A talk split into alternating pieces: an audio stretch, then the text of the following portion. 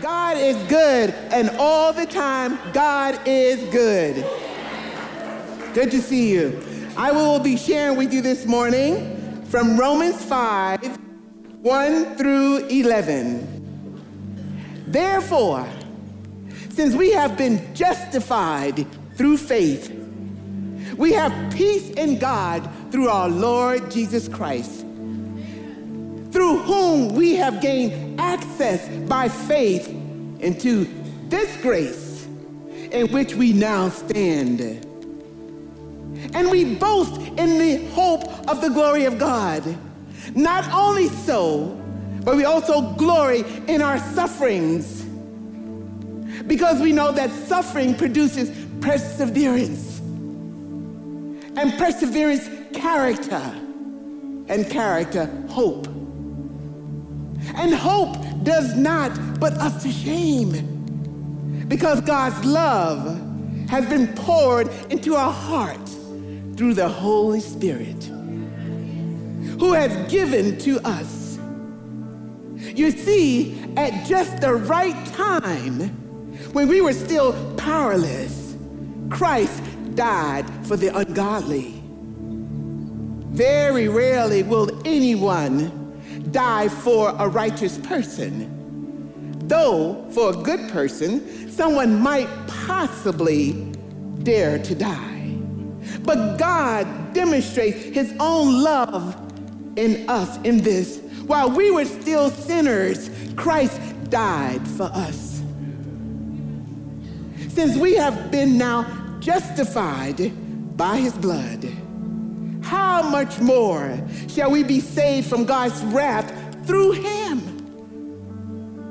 For if while we were God's enemies, we were reconciled to him through the death of his son, how much more?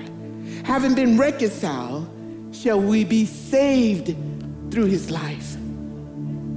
Not only if this is so, but we also boast in God through our Lord Jesus Christ, through whom we have now been reconciled.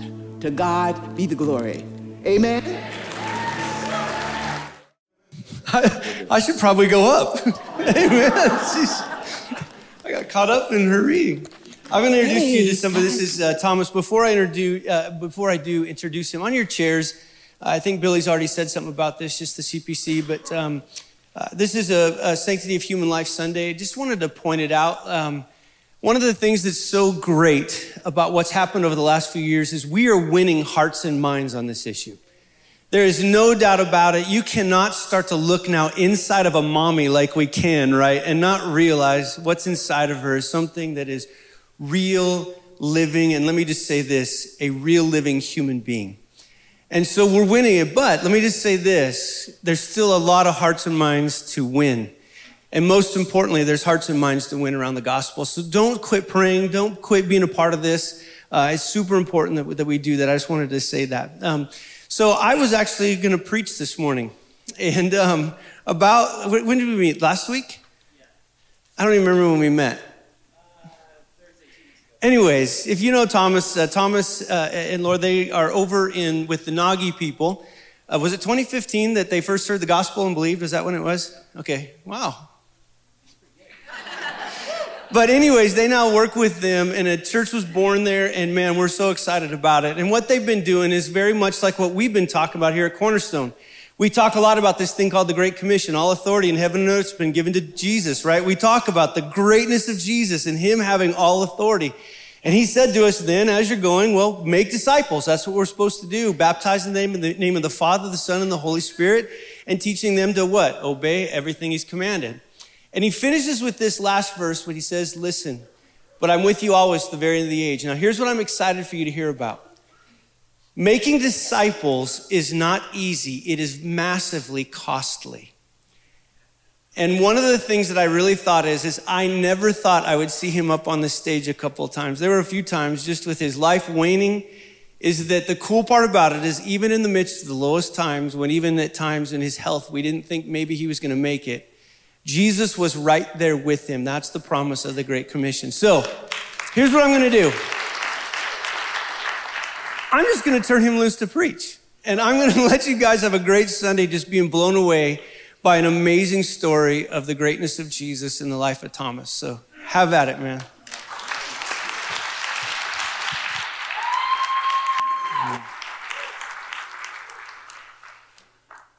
I can't even tell you where to begin. I, I, am, I am just overwhelmed. We were singing together there a moment ago, and I'm, I'm just thinking like I am worshiping here with you guys among God's people. And I thought I was, I thought that was it. I thought I was going to die. I thought it was the end of the story, which, well, I guess you really wasn't the end of the story. But just, I was sitting there thinking like, who am I that such favor and kindness would be shown to me? Man, God did not spare me because I'm a missionary or we serve overseas. No, He spared me because He's good.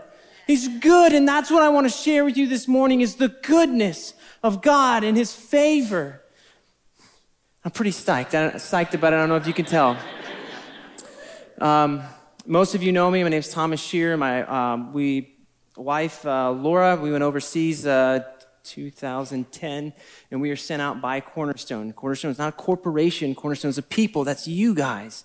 We were sent out by you guys, and uh, as we sought to make application of the Word of God, um, that took us to the other side of the planet. That took us to the Nagi people, and we got to be there the day the Nagi Church was born. And so, uh, um, yeah, you can clap for that. That's pretty cool. Um,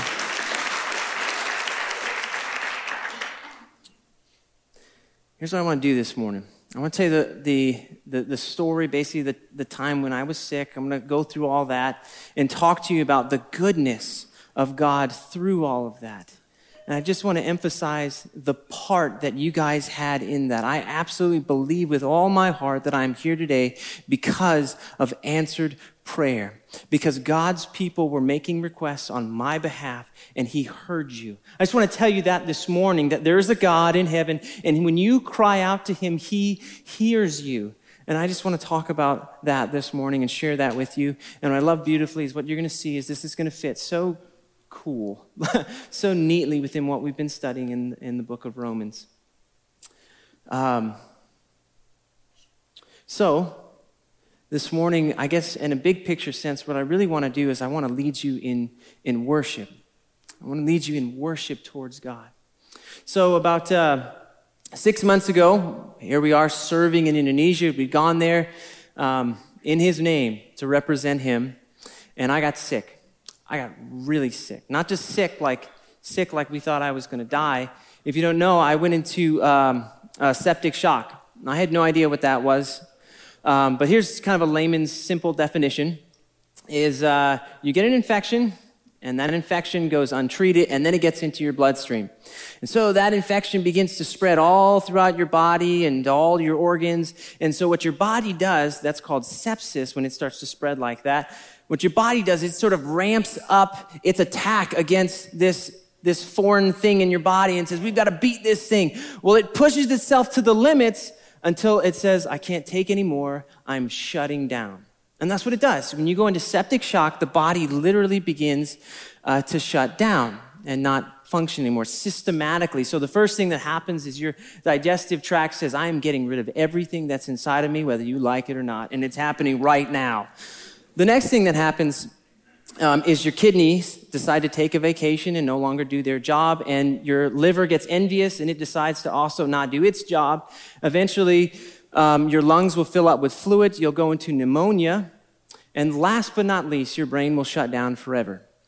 Um, and this can happen within the course of just a few hours. You're totally fine. Fever sets in. Bam, you're in the hospital. If you don't get there fast enough, most people have about a 12 to 24 hour window to get proper medical care once you started septic shock. And just to, just to say right off the bat, I went about 48 hours um, without proper medical care, which in and of itself is a miracle. Um, so that's the setting that I want to set this morning. That's the context in which I want to talk to you this morning. How does that relate to Romans uh, chapter 5? Well, if you have your Bibles, go ahead and open up to Romans chapter 5. And I want this to kind of be a springboard this morning. And I just want to throw out this is what keeps us. This is what holds us together are the promises of an almighty, all powerful God who is good. And so that's what I want to pause for a moment in the story and just let this be a platform here, uh, set the stage for us to keep going. So in Romans chapter 5, I'm going to jump down to verse 3. And it says, Not only that, talking about we hope in the future, we hope that we're going to share and take part in the glory of God. But not only that, but we also rejoice in our sufferings. Why? Knowing that sufferings produces endurance. You remember we talked about that last week. And let me just pause right here.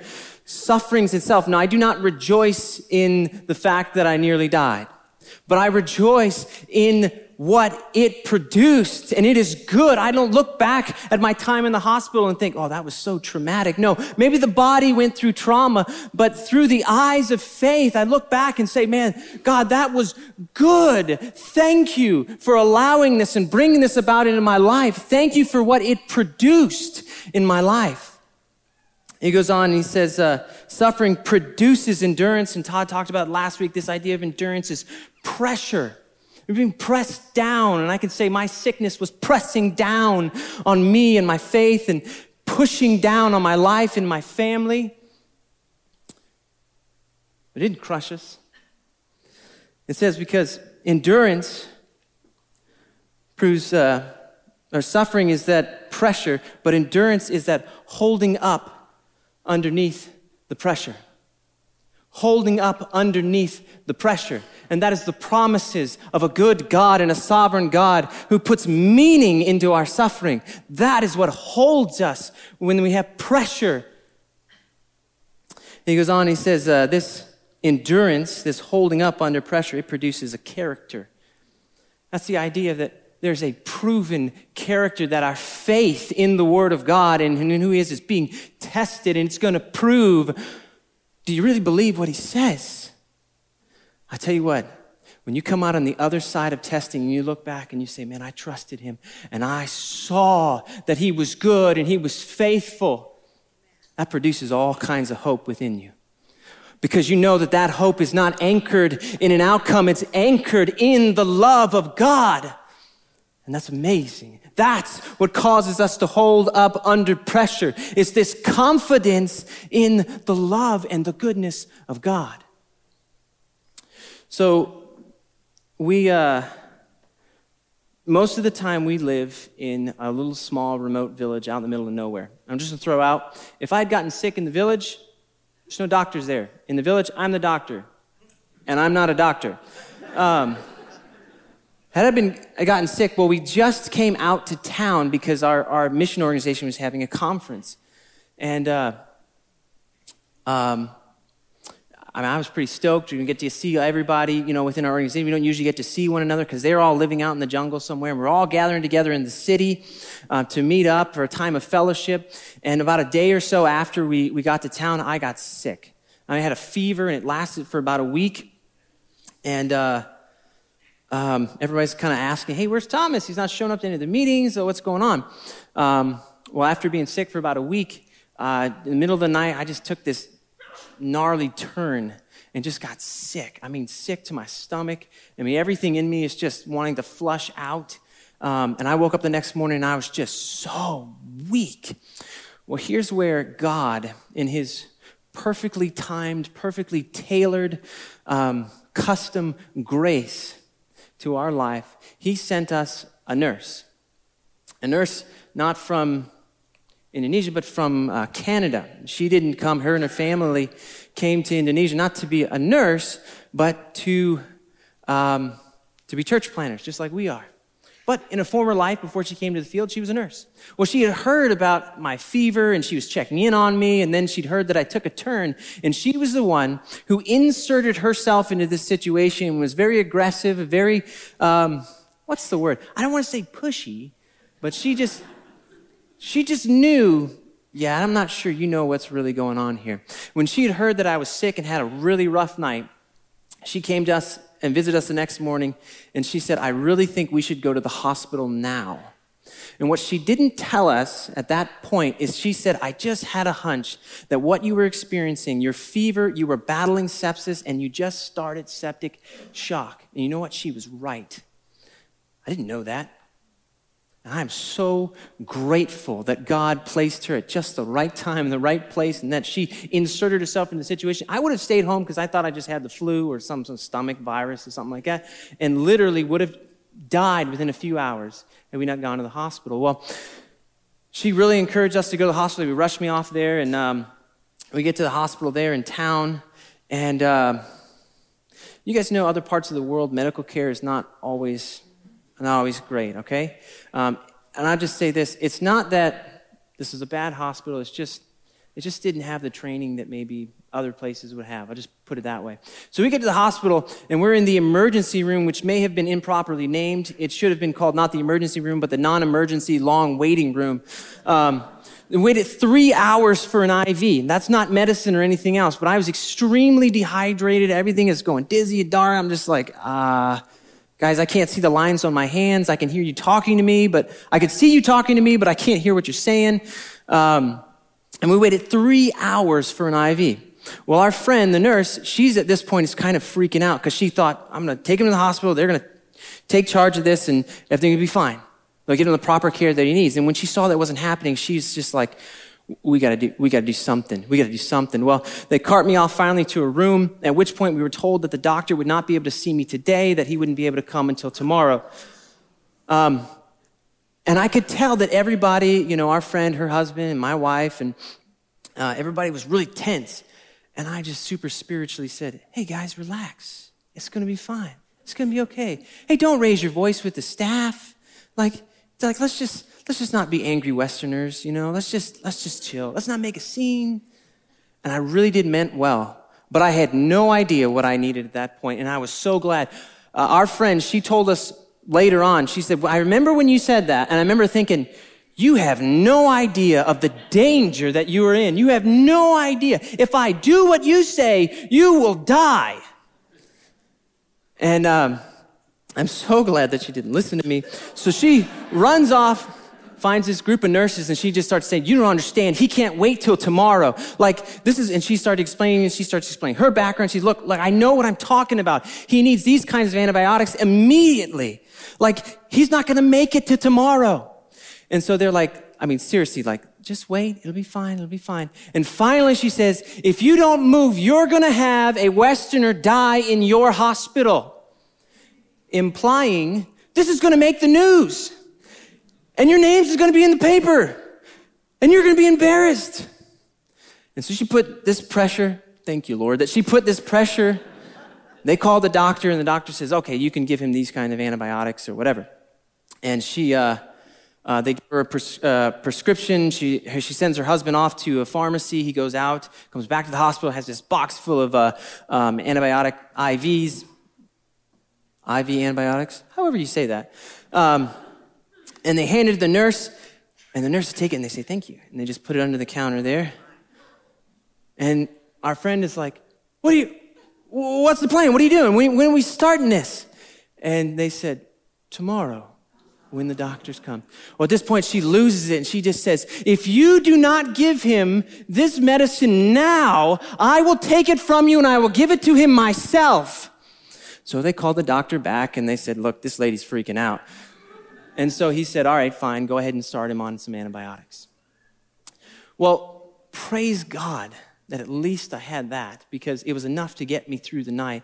But our friend, in her experience, she knew this is not going to be enough. At this point, he needs a whole lot more care because things are happening that are not being addressed inside me, you know. And so she ran off again without my knowledge. I had no idea. I'm laying there in the bed thinking, this is a really bad case of the flu, guys. And she runs off and she starts communicating with our leadership. She starts communicating with pilots, saying, hey, we, we need a medevac. We need to get him to, to either Singapore or Australia, some place where he can get the kind of care that he needs at this point. And again, I am so glad that she did. I was ignorant and totally helpless. Even if I had known the danger that I was in, I did not have the strength at this point. I could no longer walk. I couldn't sit up, you know. I was just so weak. I did not have the strength to be able to advocate for myself, even if I had known the danger that I was in. And I'm so glad that God sent her. You guys realize that that was God's grace. to me and God's favor to me, totally ignorant of what I needed. But He knew, and He was sufficient, and He provided without me even asking.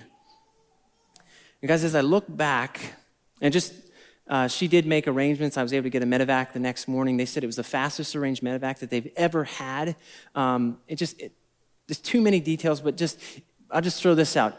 The, the organization that flew me down to Australia, they didn't have permission to fly outside of the country up until two weeks before I got sick. So, in other words, if I'd have gotten sick even two weeks before then, no one would have been able to fly me anywhere. It's the, like the favor and the goodness of God preparing things ahead of time. Hey, we're gonna need, you're gonna need to have this permission because in two weeks, I, there's a guy I need you to fly down to Australia. So those things came together by the grace of God.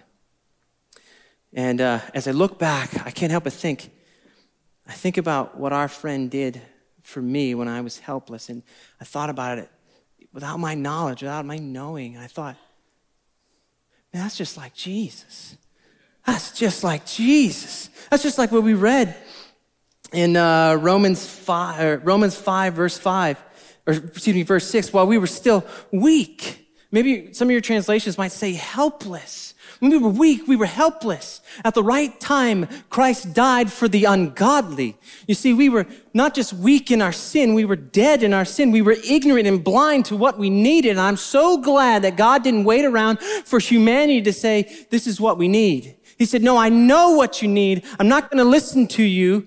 You say you don't need me, but I know what you need.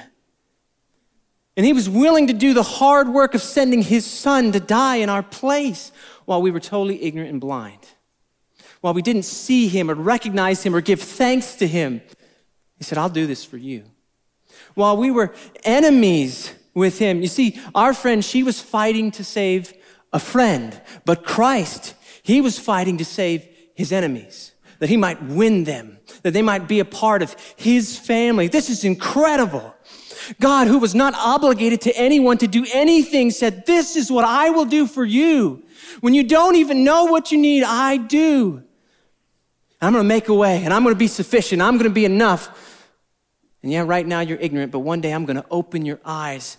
And that's, I think this is amazing. We were not just sick in our trespasses and sins.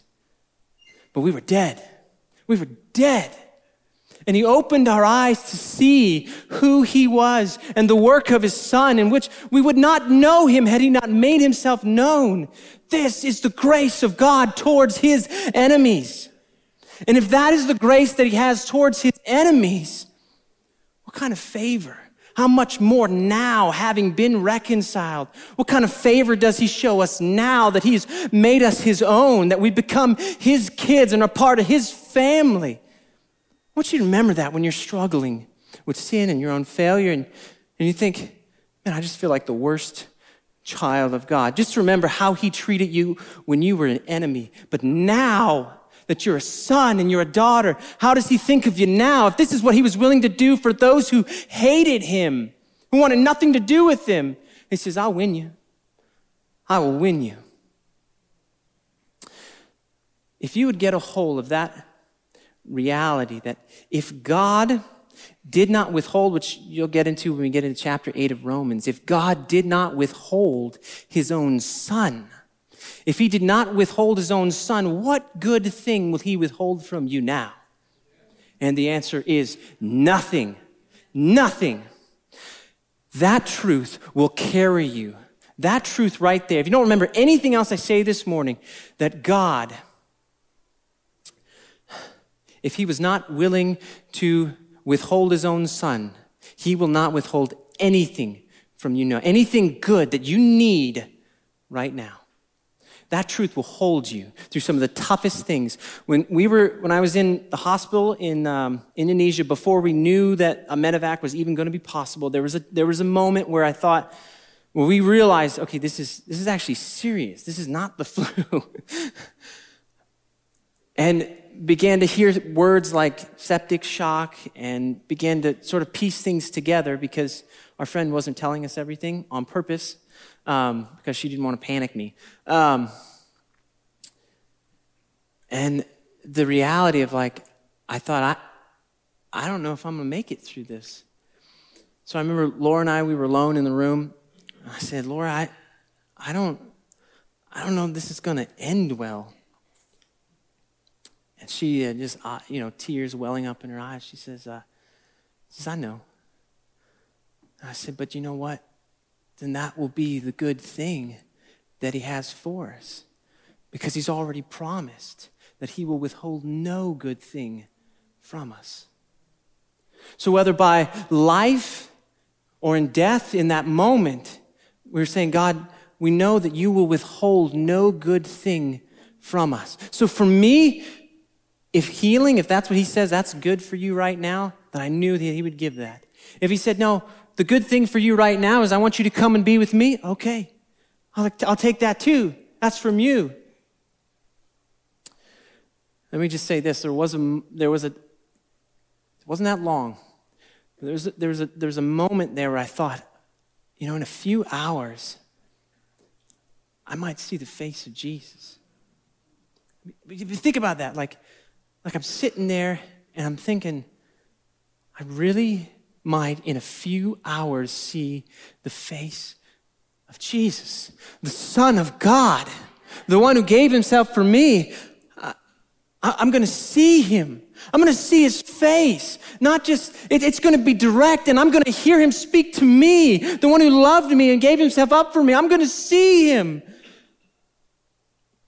I remember thinking of all the things I thought I would do for the Lord, you know, even in ministry, and all that kind of faded away.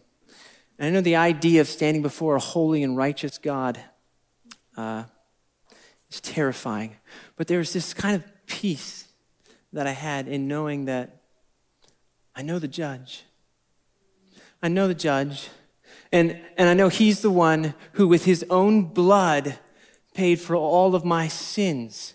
And he makes me fit to stand in the presence of Almighty God in all of his holiness, not because of anything that I've ever done, but because of him.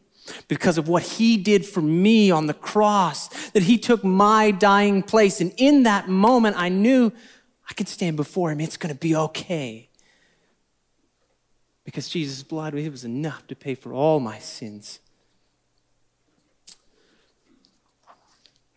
Um, I just have a, about a minute left. Man, time flies, huh? That was my side of things. For me, either I was going to get better or I was, I was going to go be with Jesus. For me, I was only facing gain. One of the things that most people say is, uh, What about your family, though? Well, my wife, uh, when I talked to her last night, I was like, I want to make sure I'm representing her well and what she was thinking during that time. Um, she said, Jesus is the prize and the treasure. Jesus is the prize and the treasure. Family is not everything. If Jesus is truly everything, then family and spouse and children cannot be everything. You see, if I was everything and I died, then she lost everything.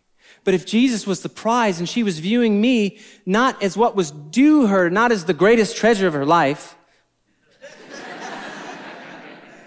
but if she wasn't looking at me and family as everything, she was saying, no, he's, he's a temporary gift from the Lord. And we'll enjoy as much sweet time together as we have. And when he says it's enough, that's okay. Because I was never the treasure, I was never the prize. It was always Jesus. And if we were going to temporarily be separated, and that's okay because we'll join up once again in the presence of Almighty Jesus, who was our treasure. That Guys, that is the rock solid hope of the gospel. That is what keeps us. That's the kind of hope that Paul's talking about in Romans 5. It doesn't bring us to shame. Our hope was not based on an outcome. It was based on a person. It was set in the person of God. And so it was enough and it held us. And it was good. Let me close in a word of prayer. Father God, I thank you so much for your people. I thank you that, God, I'm here today. I thank you for the favor that you've shown me, Lord, and ask God that that same favor would be known by your people and the folks in this room. I pray that if someone here doesn't know you, I pray today they can have a chance to meet Jesus, to meet this incredible treasure that we have in you, Lord. Father, I pray that we would not neglect you and the greatness of Jesus, Lord. Would you continue to be the most important thing in all of life, Lord? Thank you for the favor. Thank you for the hope of the gospel. Lord, you're good. In Jesus' name, amen.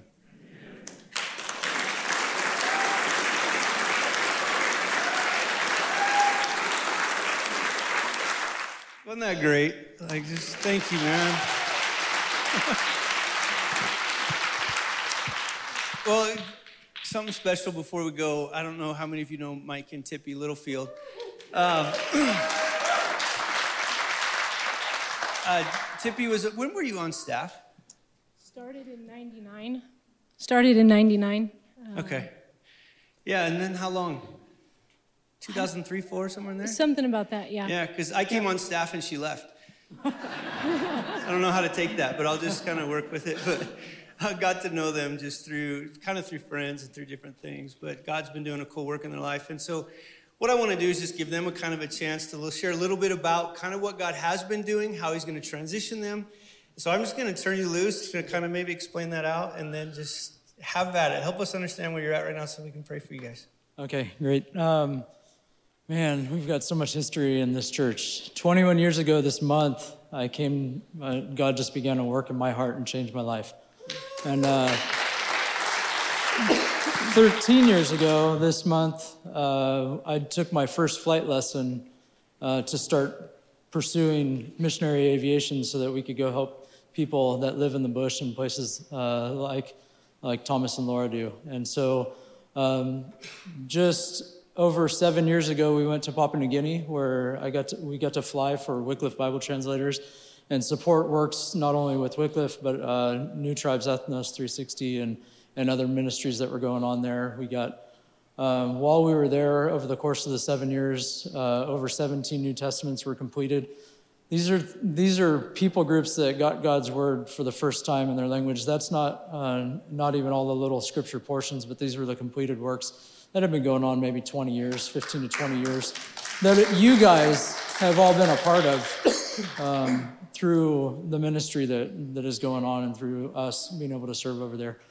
Um, and so uh, we are so thankful. And, uh, and in the last year, year and a half, actually maybe almost two years now, the Lord started started doing something that we were a little bit confused about, and um, and he began to start to, to make some changes. And about a year ago, we realized that there were going to be enough pilots. And, uh, and we started kind of going, man, Lord, what's going on? Because it, it does, it costs a lot of money for families to be overseas and doing what we're doing.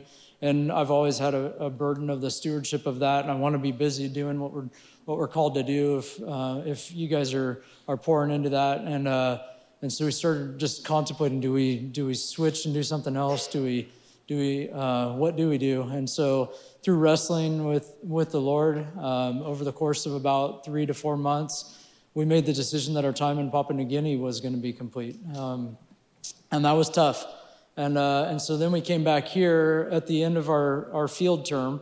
Uh, we completed our field term. We had we left great relationships, and uh, and we're um, it, it, was really bittersweet to leave there but but we knew it was the right decision. And so so we left not knowing what's next. And so we thought we'd come back here. We'd do a big two and a half thir- month 13000 mile road trip in our car and the lord would would shine it in our face as to what we were going to be doing next. And that didn't happen. And so we came back and we wrestled some more and we, we kind of felt like god was silent. And uh, and we the big lesson I think uh, in all of this is uh, is just God's faithfulness. Like He would give us little glimpses of His provision, of His just showing that He is still with us each and every moment, and uh, and so that just kept encouraging us. And like we haven't been down, um, what is it, uh, disheartened through the through the time. We've been just thinking, okay, God, you like if this isn't it, then you've got something else, and we just kept knocking on doors and looking and looking and looking and uh, ministry opportunities we thought didn't happen, and uh, different things. So ultimately, I uh, a couple weeks ago, I sent a resume to a company that I we had looked at and visited in Atlanta, Georgia. It's a medevac air ambulance company that they fly international air ambulances from Atlanta. And, uh, and the guy emailed me back within 10 minutes and said, Your timing's perfect. I'll call you sh- soon. And uh, on the phone, about an hour later, he offered me a job. And so, so we're going to be moving to Atlanta. We're moving to a different culture. I got to learn some from Terry Yearwood. and, uh, They talk funny. it's a different language, a different culture. Like it's cross cultural ministry.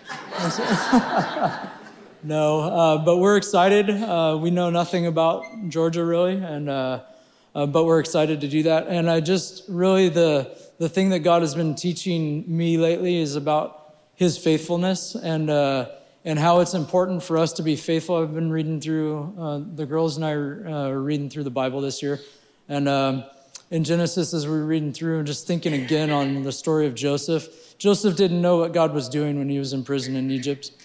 And uh, yet he could see God's hand at work because he was interpreting dreams and he was getting favor with the guards and the people that were overseeing him. And, and, uh, and so it's just encouraging for me that this isn't necessarily a calling that we're going to right now. It doesn't feel like that. It feels like I don't know what it feels like. Like God's provision, and we're in an open door, and we're we're going to be faithful, and uh, and we're. Anyways, I'll let Tippy talk because I talk too much. I just wanted to say a couple things. Um, we just want to convey our thanks to Cornerstone. Um, we are so grateful. And I wanted to convey our thanks not just on behalf of our family, um, but on, the, on behalf of the many missionaries that we were able to serve and the many Papua New Guineans that we were able to serve. I know that they would love to have the chance to stand up here and say thank you um, themselves. So, on behalf of those people, I say thank you to you guys also. And when our family started this journey to Papua New Guinea 10 years ago, uh, some of you who were part of Cornerstone at that time, you may remember that we used an image of a chain link. And we talked about, or we shared about how um, we saw it as a picture of how God wants the whole body of Christ to be involved in bringing the gospel to places where it doesn't exist yet, where it hasn't been yet. And in each of us, um, we each can play a, a small part in that task. And we saw ourselves as the missionaries that were going, we were a link. And the missionaries, or the people who, you guys who were staying here and were praying for us and supporting us financially, you guys also were a link in that chain that was reaching all the way to Papua New Guinea. And as we're stepping out of our role as um, overseas missionaries, we see ourselves as stepping into a new role, a new role, but with the same goal. And so I just wanted to take the opportunity to encourage Cornerstone um, to think about what part you guys can play because I can tell you guys we've been overseas and there's still so much work to be done. Um, so I just wanted to encourage all of us to think how, how can we be involved in um, getting the gospel to places that it still doesn't exist. Um, lastly, we're, we're going to be completing our time with Wycliffe at the end of March. And, and uh, that just is almost perfect timing. We're going to be moving here in a week uh, back to Atlanta. I'll start doing some training and just preparing, and we'll, we'll try to get settled there. Can everybody stand up? Let's just pray for them. Just thank God and then pray for them as God takes them to this strange new land they call Georgia. Let's pray. Father, thank you so much for the Littlefields. Thank you for Mike Tippy. Thanks for the kiddos. Oh, God, you're good. Gosh, thank you for the journey that you take us all on that doesn't make sense all the time. Father, some of those journeys have such heartache, they have such joy. There's so many aspects of it. And yet, in each facet of it, as we look back, hindsight being 2020, you're always good. So I thank you for them. God, I thank you so much that you've given us the gospel. You've called us to be a part of your great commission. You've called us to stay in Simi and some to go to Papua New Guinea and then even some to venture off to the, the crazy place of Georgia. But God, you're just good. And I look so forward to what you're going to do from them. I look so forward as you give them a new call for what you've asked them to, to do and to be about. And I just pray, Father, above all things, would you just increase their love for Jesus? Would they love Jesus more next year and the year after that? Would you just increase that passion, that desire for you? And Father, then when we see one another again, whenever it is, would we celebrate in the greatness and the goodness of who you are? Father, we love you. Um, we're so glad we can trust you with them. In your precious name we pray. Amen. Uh, thanks.